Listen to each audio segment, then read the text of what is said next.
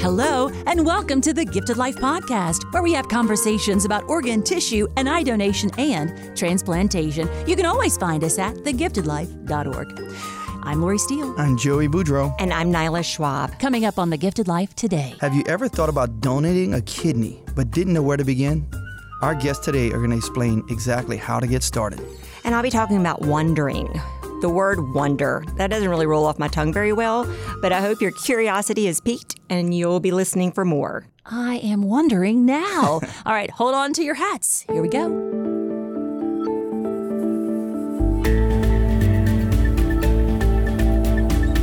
Here on the Gifted Life podcast, we are so excited to introduce you to our two newest friends. Joining us uh, by phone is Betsy Crais and Carol Offen. Hi, ladies. Hi. there. We so appreciate you guys. Um, so, Joey and Nyla, these are co authors of The Insider's Guide to Living Kidney Donation Everything You Need to Know If You Give or Get the Greatest Gift. What a resource, huh? I'm excited to hear about this. I read a little bit about you guys' story, and, and you guys come from a little different angles. Uh, you know, one receiving a kidney and, and the other donating a kidney. I'd, I'd like to actually start with you, Carol, if we can. So, when was the first time you heard about donation, organ donation, or kidney donation specifically? Oh my. Um, well, about two. My son was diagnosed with kidney disease when he was in college. Um, just just to give you a background, we had no family history, knew nothing about Oh, kidney wow. disease. Um, he uh, he wasn't even at risk. He developed it following a strep infection. Oh, Um, yeah, and it was really um, a big shock, needless to say. And um, but he was otherwise healthy, and so they said we'll just monitor this, and it may never reach kidney failure. Um, and so it was just something that we took seriously, but um, didn't expect to need to deal with for, if ever, not for a long time. And a couple of years after after that, uh, after he maybe three, maybe even three, four years after that, um, his after he had graduated from college, his kidneys started failing suddenly, uh, and in the space of of a um, an appointment uh, for his checkup, after we were told that his numbers had just precipitously dropped, his um, kidney function was just just off the charts. Um, that um, you know he was going to need dialysis uh, soon. Um, first, he'd need a surgery for put in a fistula access, but ultimately he would need a transplant. And so, in the space of an hour, we heard all of that, wow. and That's a lot. that was that was really my first uh, hint that that this was something that was very real, and as I always say, and can happen to anybody.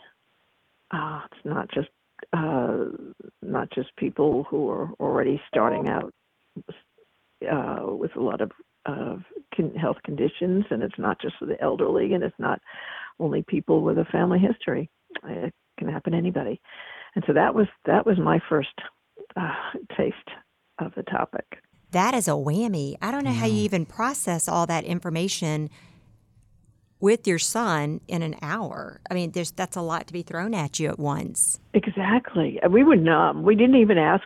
I don't think we even asked many questions because we were just reeling. We we couldn't process it and deal with it quickly enough to to pose questions at that at that appointment. And so, of course, you know, at this time, it's uh, you said early 2000s. Uh, right, right. You know, there wasn't a lot of information out there. Yeah. Donation, you know, kidney donation had been a pretty uh, significant thing for at this point 20 years or so. Uh, you know, again, basically the 80s is when when it really took off. Uh, but it still was was pretty new, I would assume, for you uh, to, to to try to imagine you know, um, did you ever have any interactions with any like were you aware of donation? Was it something that you had thought about prior to your son developing a kidney disease? Not even close. I didn't think Not so. even close. I I I never knew anyone who had who had done it at that point. Um, um, my knowledge of kidney disease and transplant um, came through Betsy, who I already knew uh, for years because our, our that's another story. Our, our daughters were Girl Scouts together, but at that point, I'm not sure that I knew that Betsy had kidney disease at that point, at that first point. Not long after that, um, when I found out she was getting a transplant, um, then we uh, started talking more about it. Betsy was my only um, contact with that world. So, Betsy, take us into to your world where, where we are right now um, polycystic kidney disease. Uh, take us back to that time. Uh, what was going through your mind? Did you know about donation? Fill us in. Uh, all right. Well, let's see. Um, so, my um, re- uh, time at getting into the kidney world was um, I was a doctoral student in Madison, Wisconsin, and I was having gastro problems. I went in to check on that. They did an ultrasound, and of course, turned up all these black holes. That's what it looked like to me. And then they told me I had polycystic kidney disease. I mean, I was just shocked. You know, I was Mm, yeah. in my um, early 30s, you know, healthy, very active, just, you know, I just couldn't believe it. That night I called my mother and said, Oh my gosh, I have this polycystic kidney disease. And my mom said, uh, in, in, in the sort of depression era parent style, said, Oh, oh, I have that too. That is not what's causing your problem. Have them keep looking. and I just, I mean, you know, my mouth was wide open. I'm going, What? You have what? And you knew you had this and you didn't tell any of us? Mm. And, um, you know, but again, that's what they did in those days. You just didn't talk about your medical issues. Um, so she said, yes, you know, my mother had it, my grandfather had it. And it was like, oh my gosh. Um, so that's when I began this. You know, I had quite a period of, you know, good health and everything went great for quite a number of years into, again, sort of the early 2000s, like Carol and Paul. And, um, it was changing doctors. My nephrologist was retiring, and I got a new nephrologist, his his mentee. And right off the bat, she says, "Oh, you know, I think we need an MRI." And I'm thinking, "Why?" You know, and so I went for the MRI. I came back, and sort of like Carol and Paul, I got into that appointment, and she said, "Well, you know, I have some not so very great news for you. That your kidney numbers have been plummeting for quite some time." Which I was shocked. My previous doctor had not told me that at all. And she said, You're going to need to be thinking about um, dialysis and transplant. And, you know, it's just like Carol and Paul. I was just reeling. I probably didn't ask any questions. I went back to my office and sat there for the next couple of hours, just completely shocked. And, you know, of course, began calling family members. Um, so it was, yeah, it was a pretty big shock for me. And as it turns out, um, three of the four daughters of my mother, myself and two sisters, all had polycystic kidney disease. One of my sisters, um, in her 30s, had grown this mass and they had to take out her kidney. But way back then, we didn't know anything about this um, and didn't know. My mother had this polycystic kidney disease because she didn't know at the time until later. Um, so it was a trial, Wow, and yeah. um, as it turns out, all all three of us had transplants in our 50s, and um, so sort of went along that process. And the best part of that is that we sort of had our own little support group of people with polycystic kidney disease, and of course came and helped each other during each other's surgeries to to get us through. Mm. A family affair. Yes, My yes, goodness. All right. So you received a kidney transplant in 2004 that's right. and and things did you notice a difference? Like was it oh, I see what they're talking about Oh, now. it was instant. Yeah.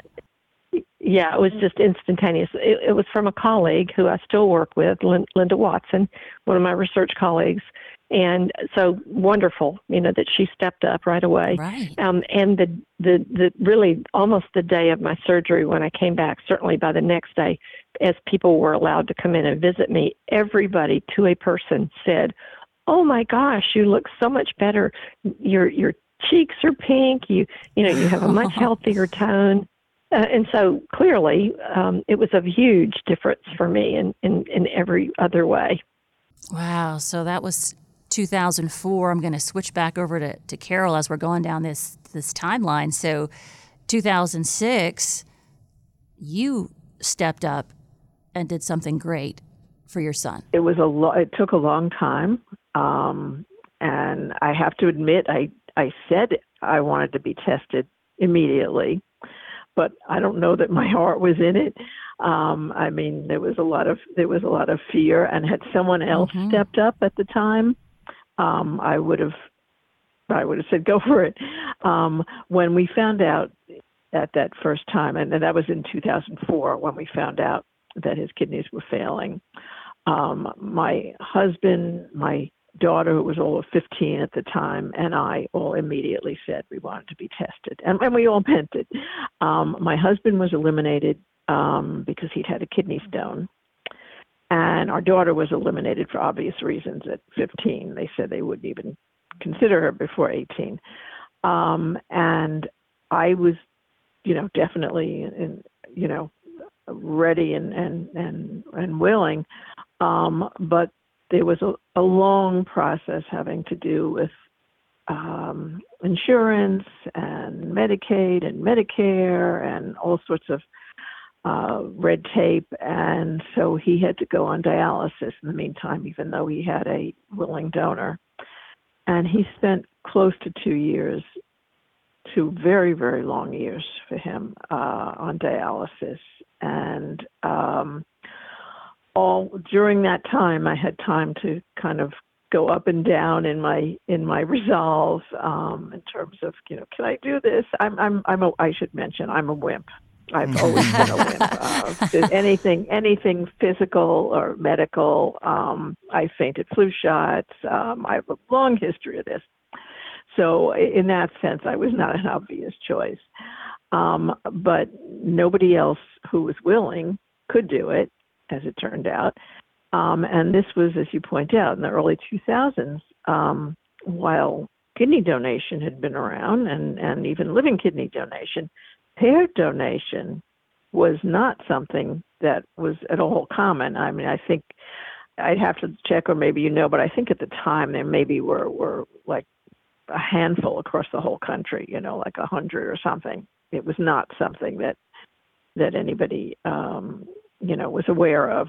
So um, watching him uh, very depressed on dialysis, no energy, no spirit, no interest in anything. It was really, really heartbreaking for all of us uh, to see him going through that. So you bet by the time we got the go ahead to start my testing, I really wanted to be the one to to do it.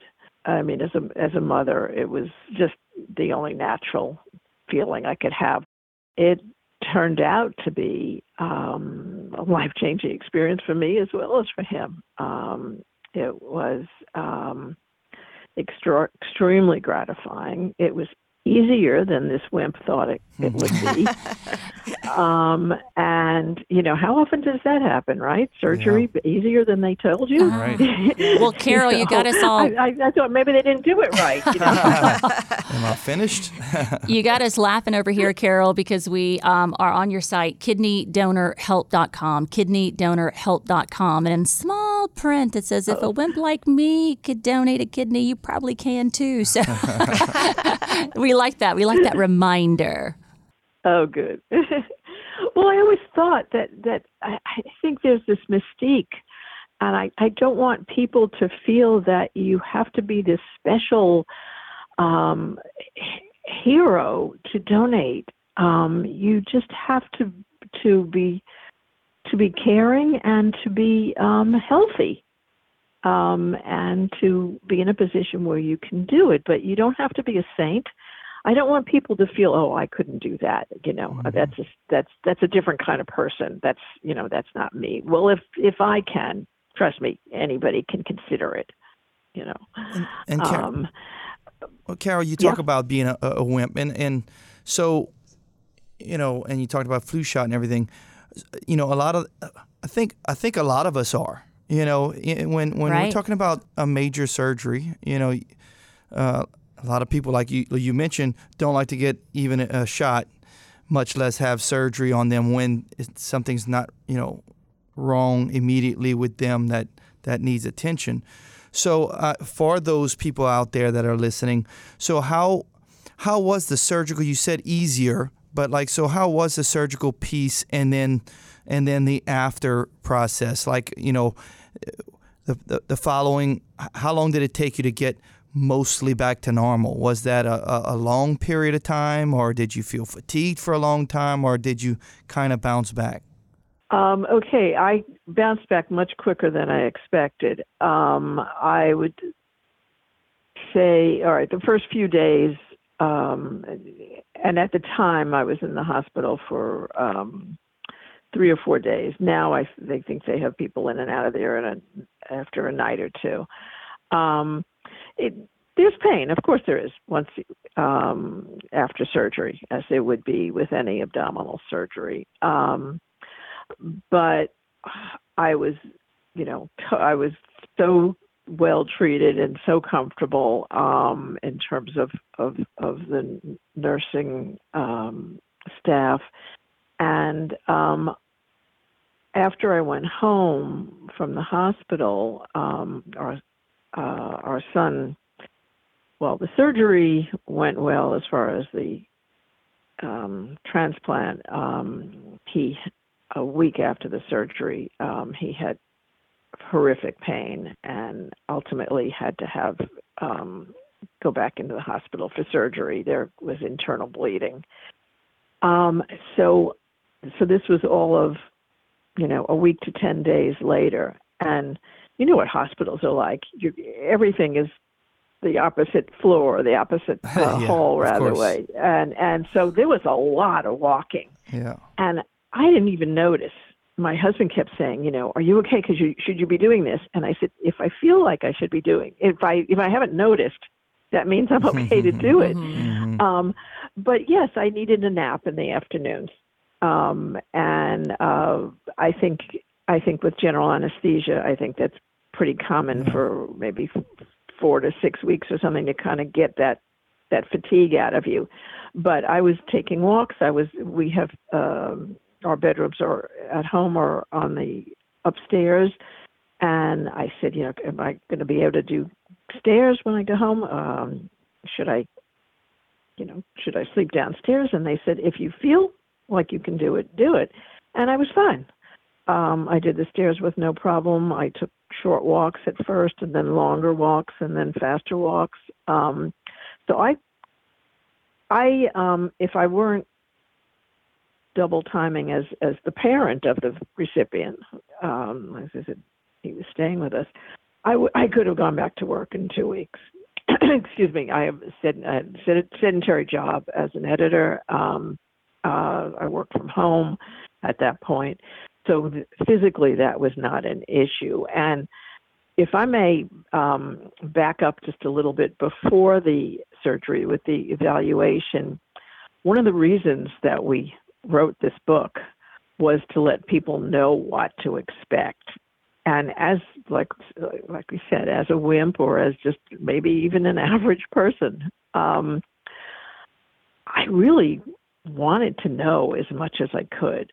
Um, and so one of the things we did with the book is to give details about all of the tests, how long they take, how invasive are they, are they are they painful, why are they doing it? And that's that's all in there. We and I wish I had had that kind of information at oh, the Carol. time. So for the evaluation, excuse me. I, well, I was going to say I'm kind of wiggling in my seat because to hear you, it's so beautiful how you shared that, like how you I guess how you learned about your son's um, diagnosis and how quickly it it it ex, you know it excelled and the predicament y'all were in and all that came at y'all at once and you took something so mm-hmm. complicated mm-hmm. and yet you make you make it sound so simple just with your story but then y'all are able to put it in a book to help other people understand that so i think that it's amazing that you can take your own experience to share that with others thank you I, betsy and i both felt it there's just not there just wasn't enough out there that was personal and practical for, for both donors and recipients. Well, we can hear it in your voice how well you're doing, but you I have to know, I have to ask, how's your son doing? He's doing pretty well now. He's had ups and downs, um, but he's doing quite well. At um, he had, I went with him to his transplant team annual appointment a month or two ago, and at 16 and a half years out of surgery, they said he's he's got none of the the risk factors for for the kidney um, starting to you know lose its its power. Um and he's he's healthy. He's a he's a very good um patient. He's very good with with um you know taking taking his meds and everything and so um very fortunately um he's in a good place thank you for asking we like it i'll I want to mention the, the book title again The Insider's Guide to Living Kidney Donation Everything You Need to Know If You Give or Get the Greatest Gift. And, and Betsy, I want to pull you back in and fast forward your story. Last we heard you received a kidney transplant from an amazing colleague. Uh, yay, Miss Linda! Thanks for stepping up back then uh, to give this this greatest gift. And then in 2021, um, there was another transplant. So Betsy, kind of fill us in and and all that you learned in that time. Yes. Okay. So after the first transplant, I did great, and um, you know, healed faster than I thought I would, was back at work, you know, in short order and um and just doing great. And for really 15 good years, almost 16 good years, things were just great. But as the 16 year mark sort of came around, um, my kidney, my new kidney, um, um, they had taken out both of my kidneys um, before the transplant. So back in the fall of 2003, they took out both kidneys, called a double nephrectomy, because they both were full of cysts, and they were afraid and predicted that they were just going to get worse and worse and cause me problems. And so, um, so they took them both out. I had to wait about four months for the transplant. So in March of 2004, um, we went through the transplant. So then fast forward um, 16 years or so, things are going great, and then my kidney numbers begin, you know, to look worse, and um, I begin to realize, gosh, I'm going to need another transplant. And fortunately, it just sort of surprising. I'm an autism researcher, and um, in my network of group of autism researchers, a, a young colleague that we were working with at Vanderbilt just popped up. She heard that I needed a kidney, and she volunteered immediately so we had it all set up and um, we were going for it the the um, December of 2019 and um, we had everything aligned the surgery was set we had a, found a place for her to stay here in the neighborhood at somebody's you know bed and breakfast kind of place and um, it was all set up. But right um, before Thanksgiving I got this terrible virus and um, ended up in the hospital and um, everything was going haywire. My numbers were terrible, my labs were terrible. So they said, call me and said, go to the hospital right now and you need to start dialysis. So when I started dialysis, I blew up like a pumpkin. I was huge, bigger wow. than really anybody you've seen with this huge pumpkin on my belly. And um, what they discovered was that my liver was leaking. So, of course, they put the transplant on hold while they discovered what was going on with my liver, ultimately, to find out that they needed to um, transplant a liver and a kidney for me.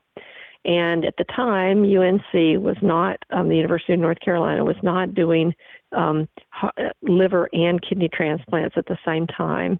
And um, so, you know, my donor, she was sorrier than I was, I could tell, but um, I was so grateful that she had volunteered. Um, so I went on that dialysis and went on the transplant list for a kidney and a liver. Um, was about a year and a half later then, so in 2021 by then, um, you know, got the call and um, got a couple of false alarms, as they say. You know, they call you in and um, you're the second in line, and twice that happened, and it wasn't me. But then the third time was the charm, and it was me, and I got the liver and the kidney. Um, it's a deceased donor, and I don't know who it is. Someone from Ohio is all I know. And I wrote a letter through the social worker to the family to say, you know, thank you so much, and if there's ever time you would want to connect with me, please do. I'd be happy to talk with you and meet you and let you see, you know, the the grace that your loved one gave me to be able to live, you know, these years later. Um, and this transplant, you know, was a little tougher with two organs, and so there's a little more recovery. And um, that summer, I, I said I was playing whack a mole. It was kind of one thing after the other that mm. I got. Um, but you know, by the fall, by October, I was back at work and um, healthy, and things are going great. So uh, I'm ever more grateful for the second time around. I love that. Number one, you guys had each other, and then the extension of Betsy's family, and then you guys decided let's team up and let's help as many others as we can. So, the book, which you can find, kidneydonorhelp.com, you can get more information. Um, but the, the book examines the reasons for donating. It explains what to expect before after donation, describes those specific tests um, that, that Carol mentioned, the procedures, uh, the transplant team members, helping recipients deal. Uh, with non-medical aspects of their experience like impact on the rest of the, the family so these topics that we, we kind of touch in but maybe don't have time to delve in you guys kind of lay it all out for everyone like a one-stop shop if you're thinking here's some research here so what have you heard about the book what are you most proud of i'm um, going to offer the floor to, to, both of you as we wrap up here um, about the book and, and what you think it means well, I'll, I'll oh quickly, yeah, yeah, I'll quickly start, and then Carol can pipe in. Um, you know, we've been um, so uh, rewarded by people contacting us. You know, um, saying, "Gosh, you know, I wish I'd had this book before, or now I have this book." Um, we've, you know, we've. It's been wonderful. We've actually inspired a few people to think about donation and have donated. So that's been outstanding. And you know, there are lots of pieces to the book. There's frequently asked questions. There's tons of resources. And then we have a lot of stories besides just our own. So we hope people will identify with one or more of the stories that we share in there, as well as we have some things. We have a counselor. You know, my family, I was my family always is pull yourself up by the bootstraps kind of family. And so I just muscled on through this really without any help or support other than getting food delivered to my house from my friends for my family. And it was afterwards that I realized my kids really suffered through this and were worried and anxious. So we sought out a counselor. So there's um, information from a counselor about how to think about and talk with your family about these things. So there are many aspects of this book that I think we both wish we had when we were going through this. Carol? Absolutely. Um, oh, uh, everything that Betsy said about about the the uh, book, um, I have um, just been so so gratified to find people say that that it actually did um, make them think about something that they never would have considered before. And that's all we're really asking. I mean, I, I, I, I try to say I'm making a donating kidneys is a very big decision. It's not for everybody. And I'm not trying to convince people to donate. That's the last thing I want to do. I want to convince them to open their minds to the idea, to be informed, and to consider it.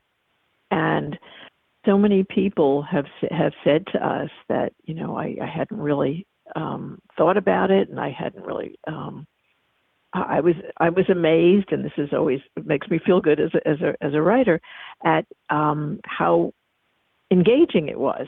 That that this did not have to be a heavy uh, dry topic. This was very relatable. I can see being in that position. We have chapters by, uh, uh, as Betsy mentioned, by some professionals and, and also by individuals who, um, donors and recipients, uh, different family members that they've donated to, um, or um, uh, different relationships.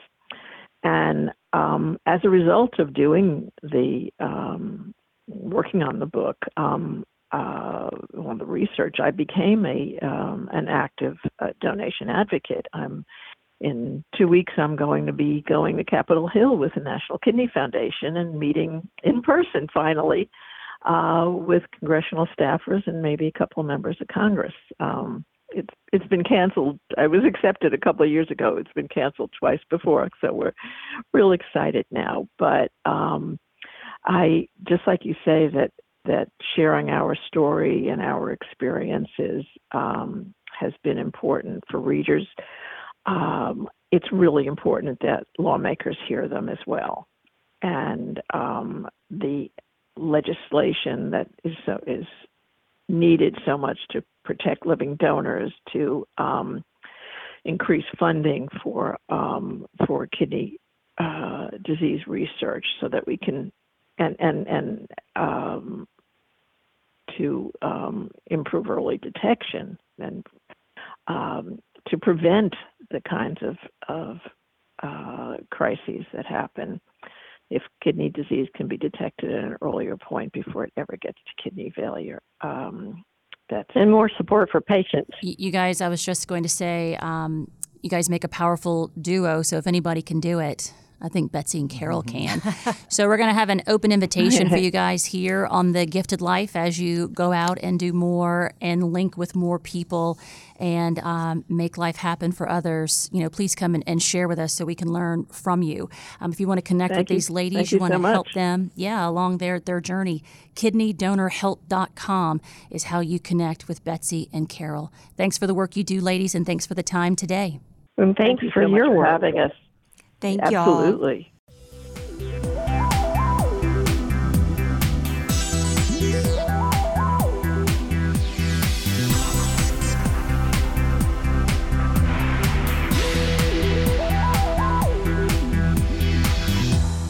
Here on The Gifted Life, we take a moment for mental health.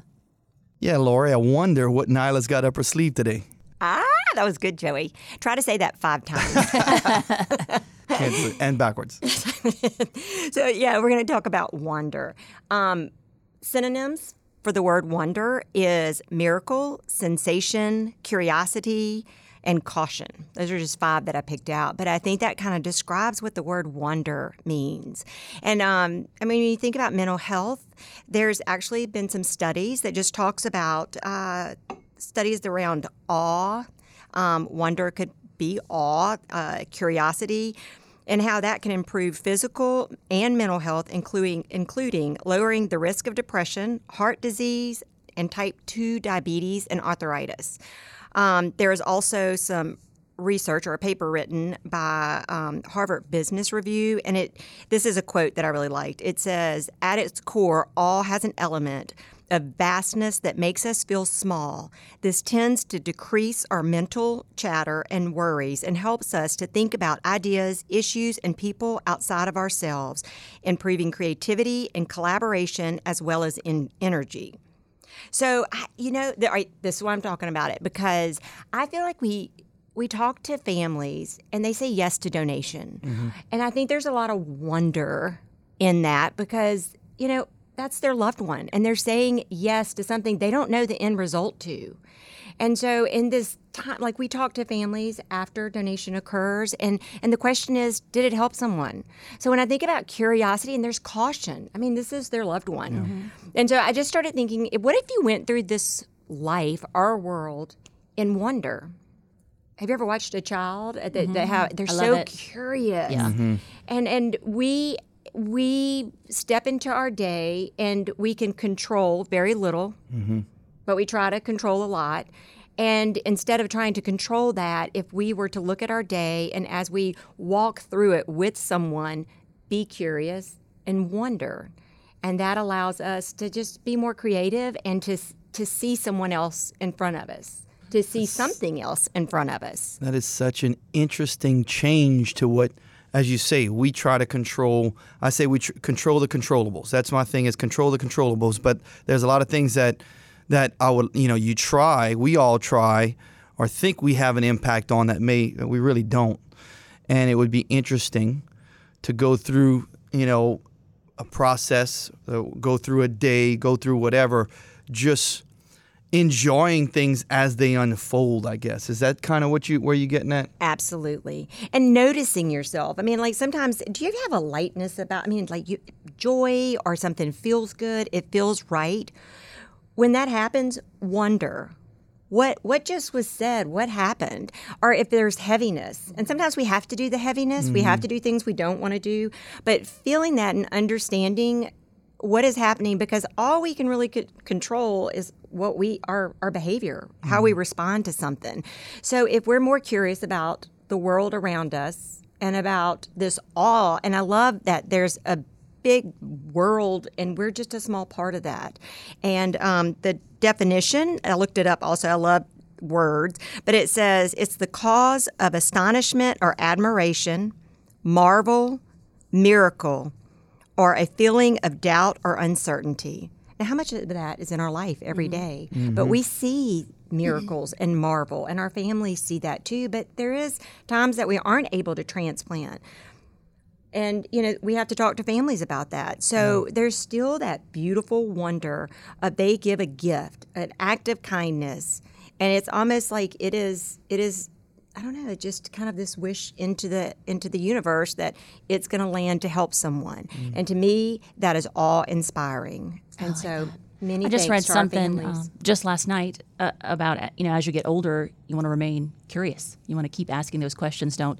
Um, that's a gift that you give to yourself. Remain curious. Hang around the younger folk who have uh, you know these quick brains and things like that to keep you on your your toes. Mm-hmm. Remain curious. Have that wonder. All tying in together. yeah, I love that. All right, you have a topic you want us to cover here at The Gifted Life? Email us info at thegiftedlife.org. In our question and answer segment today, I'm considering becoming a living donor. How do kidneys get matched if I don't know someone waiting? I love that all these people are thinking about it. Like it's in the news, it's on social media. Like, it's a good thing. Yeah, yeah. So the first thing, if you are interested uh, as an altruistic donor, is uh, I, I think you want to study, read up on which transplant center you would in, be interested in Yeah. in donating. Um, and of course, unos.org has all of the transplant centers. Uh, we're, we're all members, the organ recovery agencies and the transplant centers, uh, members of UNOS. And so you will find the information uh, there on the transplant centers around you. Um, and then after that, um, if you don't know someone, of course, they can either connect you with a, a good match. You would have to do all the testing. And of course, with kidney donation, it's not just how tall or what size you are, uh, your age, or your blood type. There's more factors that go into it, and uh, including mainly antigens, a lot more specific factors. And they may have a perfect match there, but if they don't, now, and I know we've talked about it before in other podcasts, uh, kidney pair donation, uh, you may be a missing link to a kidney pair donation chain where yeah, it's it's one person wanting to donate to their loved one, but they can't, and then they'll so they connect to maybe someone else at a different transplant center. That person connects to someone else, and then there's a missing link. Oftentimes, you may be the missing link for possibly up to twelve transplants taking place I love that are those all being held up. So. Oh, I do too. That's crazy. It's neat. Well, we like that you're you're talking about it, that you're turning to the Gifted Life for information, and we're going to have some um, great information for you um, in this episode and others. We love your questions, so keep them coming. If you have a question, give us a call at 504 648 3477. We all learn together.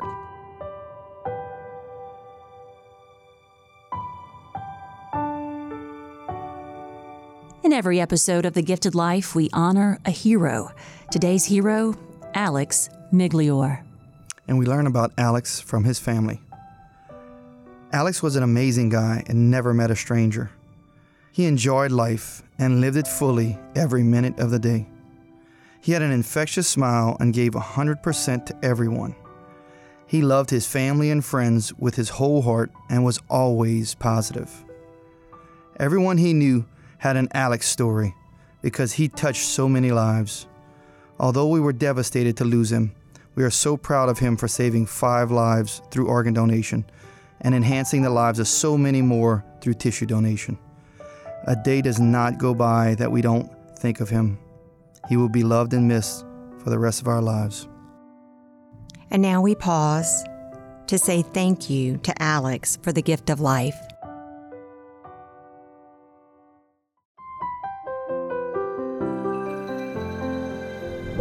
Episode 207 of The Gifted Life is in the books, guys. Thanks so much for listening. And remember, you can register as an organ, eye, and tissue donor anytime. RegisterMe.org. Special thanks to Elizabeth Crais, Betsy, and Carol Offen, the co authors of Insider's Guide to Living Kidney Donation. The fact that they were able to come on, share their stories, both about the donation side and the recipient side. Yeah. And then, and then to see the, the need that was there to educate, to provide uh, information to the public to help facilitate maybe many, many more living donations. So that's, that was amazing for them to, to come together and write that.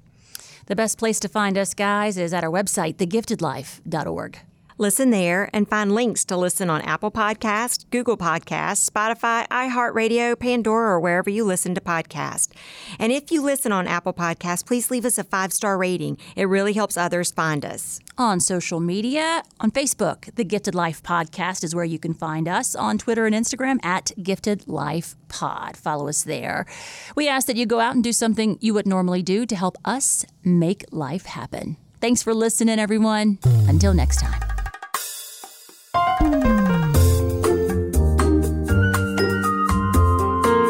This is a production of the Louisiana Organ Procurement Agency, or LOPA. The Gifted Life is hosted by Lori Steele, Joey Boudreau, and Nyla Schwab. Our executive producer is Kirsten Hines. Producer is Shalon Caraway. Intern is Rebecca Ranum. And we are recorded, engineered, and mixed in our Covington, Louisiana studio by Troy Perez.